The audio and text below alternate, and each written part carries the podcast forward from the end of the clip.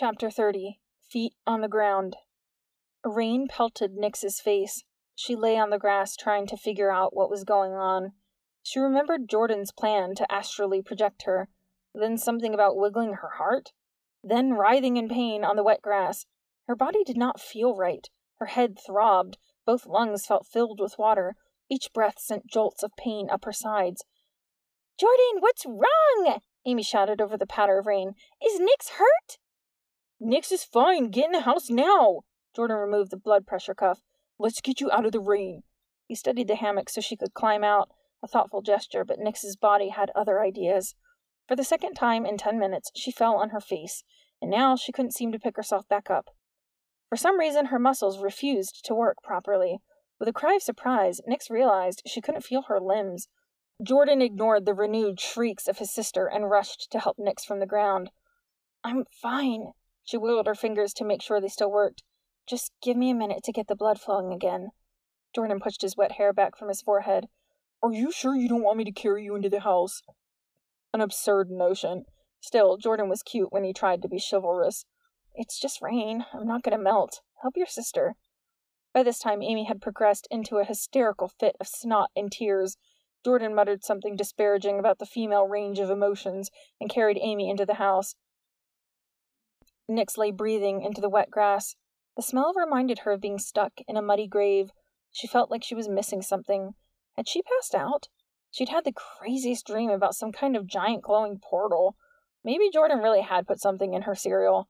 What a strange day this was turning out to be. She managed to roll into a seated position, and from there crawl over to the tree, where she pulled herself up and hobbled toward Jordan's garage. Nix noticed with some relief she could feel her toes again. By the time she made it into the garage and sat down on a large roll of carpet, Nix felt a little more like herself. Her limbs had lost the cold molasses sensation, and the alarming numbness had been replaced by pins and needles. Jordan appeared in the doorway, towels draped over each arm. Aren't you coming in? In a minute. Nix methodically squeezed the water from her hair. How's Amy? Jordan stepped out and shut the door. I told her we were practicing for our play. She's back to her game. He sat next to Nix and pulled his wet shoes up underneath him. I don't know why we still have this carpet sitting in here. My mom was going to redo the basement. They delivered her order two days after she died. I guess my dad didn't know what to do with it. A cool breeze blew through the garage, and Nix wrapped the towel around her shoulders. So, are you going to tell me what happened? Jordan asked in a hushed voice. What happened when? Seriously? Seriously what? Jordan's face went slack. Oh no, who's the President of the United States? Why? Just tell me, Jordan shouted. What's seven times seven? Forty nine, psycho! Bush is president, did I pass? Or do you want me to recite the state capitals? Jordan narrowed his eyes. I could probably get a few. You were dead for over three minutes. You seriously don't remember anything? Nix froze. Dead? Like, not breathing dead? Jordan stood. I'm gonna call an ambulance. Something is. Nix put her hands up. Seriously wrong with. Will you shut it for a second? Nix started with the one image she could remember clearly the glowing portal. No, it was the sun. She'd gone up through the clouds. She had flown. Get me a notebook. She worked backward from the sun, sifting through her brain for fragments of her dream. After several minutes, she felt like she had the bare bones down in the right order. Since her writing wasn't remotely legible with recently dead fingers, Jordan took the pad and wrote it out again while she dictated. First, she told how she'd slowed her body, then found the switch and began to gain control of her insides. Then she explained what it felt like to slip out and somehow see in all directions at once. She tried to describe the sun, but ended up sounding ridiculous. Occasionally, Jordan would get caught up in listening and forget to write, but Nix always noticed and waited until he was current before she continued. As she spoke, she remembered new details. Finally, as much as Nix could dredge out of her memory was recorded. She slumped as if a great work had been done.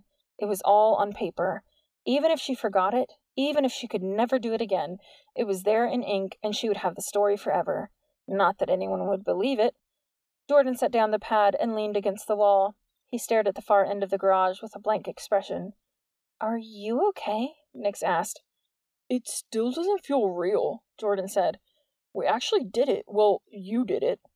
You were very helpful with that blood pressure thing. I almost called the paramedics again. My dad would have loved that. His eyes went wide. He ran back into the yard and returned with the bag of his equipment. He dried the phone with the only dry part of his shirt. Did you hear me tell you to put the phone down? Nix asked. Jordan shook his head. Were you trying to talk to me? The phone beeped on at a touch. He exhaled. Yeah, and I thought you heard. At least you dropped the phone when I yelled at you. His eyes slid out of focus. Okay, I did feel something. At first, I thought I couldn't make my mind up about whether to call, but the last time the thought was strong. Like, it came out of nowhere. The weird thing?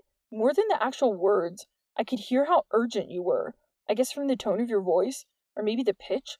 I swear I heard you get all high and screechy. Nix watched the water pour down from the roof outside. You heard my voice, but not any words? Sort of. The different tones sort of flowed into me, like when a song gets stuck in your head. I can't see how that would be very useful.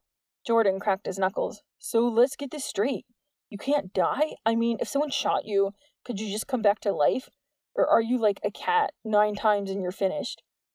If I've been doing it in my sleep for at least a year, it has to be way over nine times. I think the only reason I can go back into my body is because it's healthy. Well, other than my heart not beating, but I can take care of that. Should we tell someone? The government would probably want to know about this. Maybe you could work for the CIA. Nix picked at the carpet with a fingernail. It would be helpful to have someone examine her and figure out exactly how she could do this, make sure she wasn't going to accidentally kill herself, permanently. But on the other side, what would the government do to her? Would they think she had too much power? Being able to go anywhere, anytime, would definitely be some sort of security threat. What if they made it illegal for her to do it again? What if they kept her locked up for the rest of her life doing tests? Maybe we should wait to tell anyone, Nix said. At least until we get a better idea of what this is all about. That's always what the kids say in movies, Jordan said. They find some contrived excuse not to tell the adults some important information, then end up having to save the world by themselves. Not wanting to be treated as a national security risk? Is that contrived? You think the government will let me decide how to use my superpowers? Jordan climbed back up onto the carpet. But doing it on your own is too dangerous.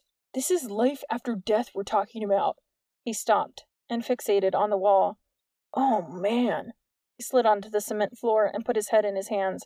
What? Nix stood up. Happily, her legs felt almost normal and held her weight without any problem. Oh, man. What is it, Jordan? She couldn't quite place the look on his face, something between relief and wonder. Then she knew. Life after death. The one person he thought he'd never see again. Your mom. Jordan smiled. It wasn't his mischievous smile, and it wasn't even his happy to be having fun with my best friend smile. Nix had never seen this smile before. Somehow his face brightened and a light behind his eyes ignited. Nix sat next to Jordan on the concrete floor. Neither of them said anything for a while as they listened to the rain slapping on the driveway. Do you think you could find her? Jordan asked finally. See how she's doing? Nix grimaced. I wouldn't know where to look. I didn't see any ghosts floating around your yard. I guess I could try the cemetery. But it seemed like kind of a stretch that his dead mom would be hanging out at the graveyard, waiting for her son's best friend to make contact. Jordan clapped his palms together. Dude, Abendroth's mansion. Fawn scared you so bad your heart stopped. I think you're getting a little carried away. Listen, the ghost was probably there the whole time, but you only saw him when you left your body. You didn't pass out. You died. If it was a ghost, it was too old to be Quincy, and he definitely didn't look old enough to be Mr. Abendroth. Maybe it was just some random ghost. He sucked in his breath. What if we went back and talked to him? Maybe he saw what happened to the Abendroths. Jordan! Are you done with your play? I'm getting hungry. Amy stood in the garage. Nix hadn't even heard the door open. Jordan rolled to his feet and did a strange, crouching demon walk toward his sister, Amy recoiled, but he scooped her up into a rib cracking hug. Get off! It's gonna be all right, Amy. Nix, tell him to let go! Jordan, stop hugging your sister. As soon as Amy was inside, gnawing on her microwaved hot dog, Nix and Jordan set off for the computer room where they emptied the ink cartridge, printing out page after page on cardiac tissue, near death experiences, involuntary muscles, anything that might be remotely useful when planning to leave one's body. When they needed a break, they played Monopoly or challenged Amy at her race car game. Nix soon remembered why she never played video games with Jordan's little sister. She was not what one would call a gracious winner. I lapped you three times, Amy screamed with glee. I even let you have the fast car. Nix groaned. Do we have to do another one? Why don't you play your pony game? That's lame. Besides, I already beat it. Hey, Nix, Jordan called from the computer room. Come here a sec, I found something.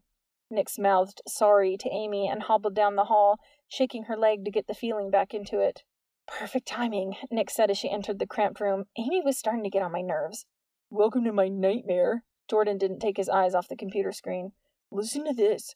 After five minutes without oxygen, the brain can begin to suffer irreparable damage. You mean if my body stops breathing for more than five minutes, I'll have brain damage?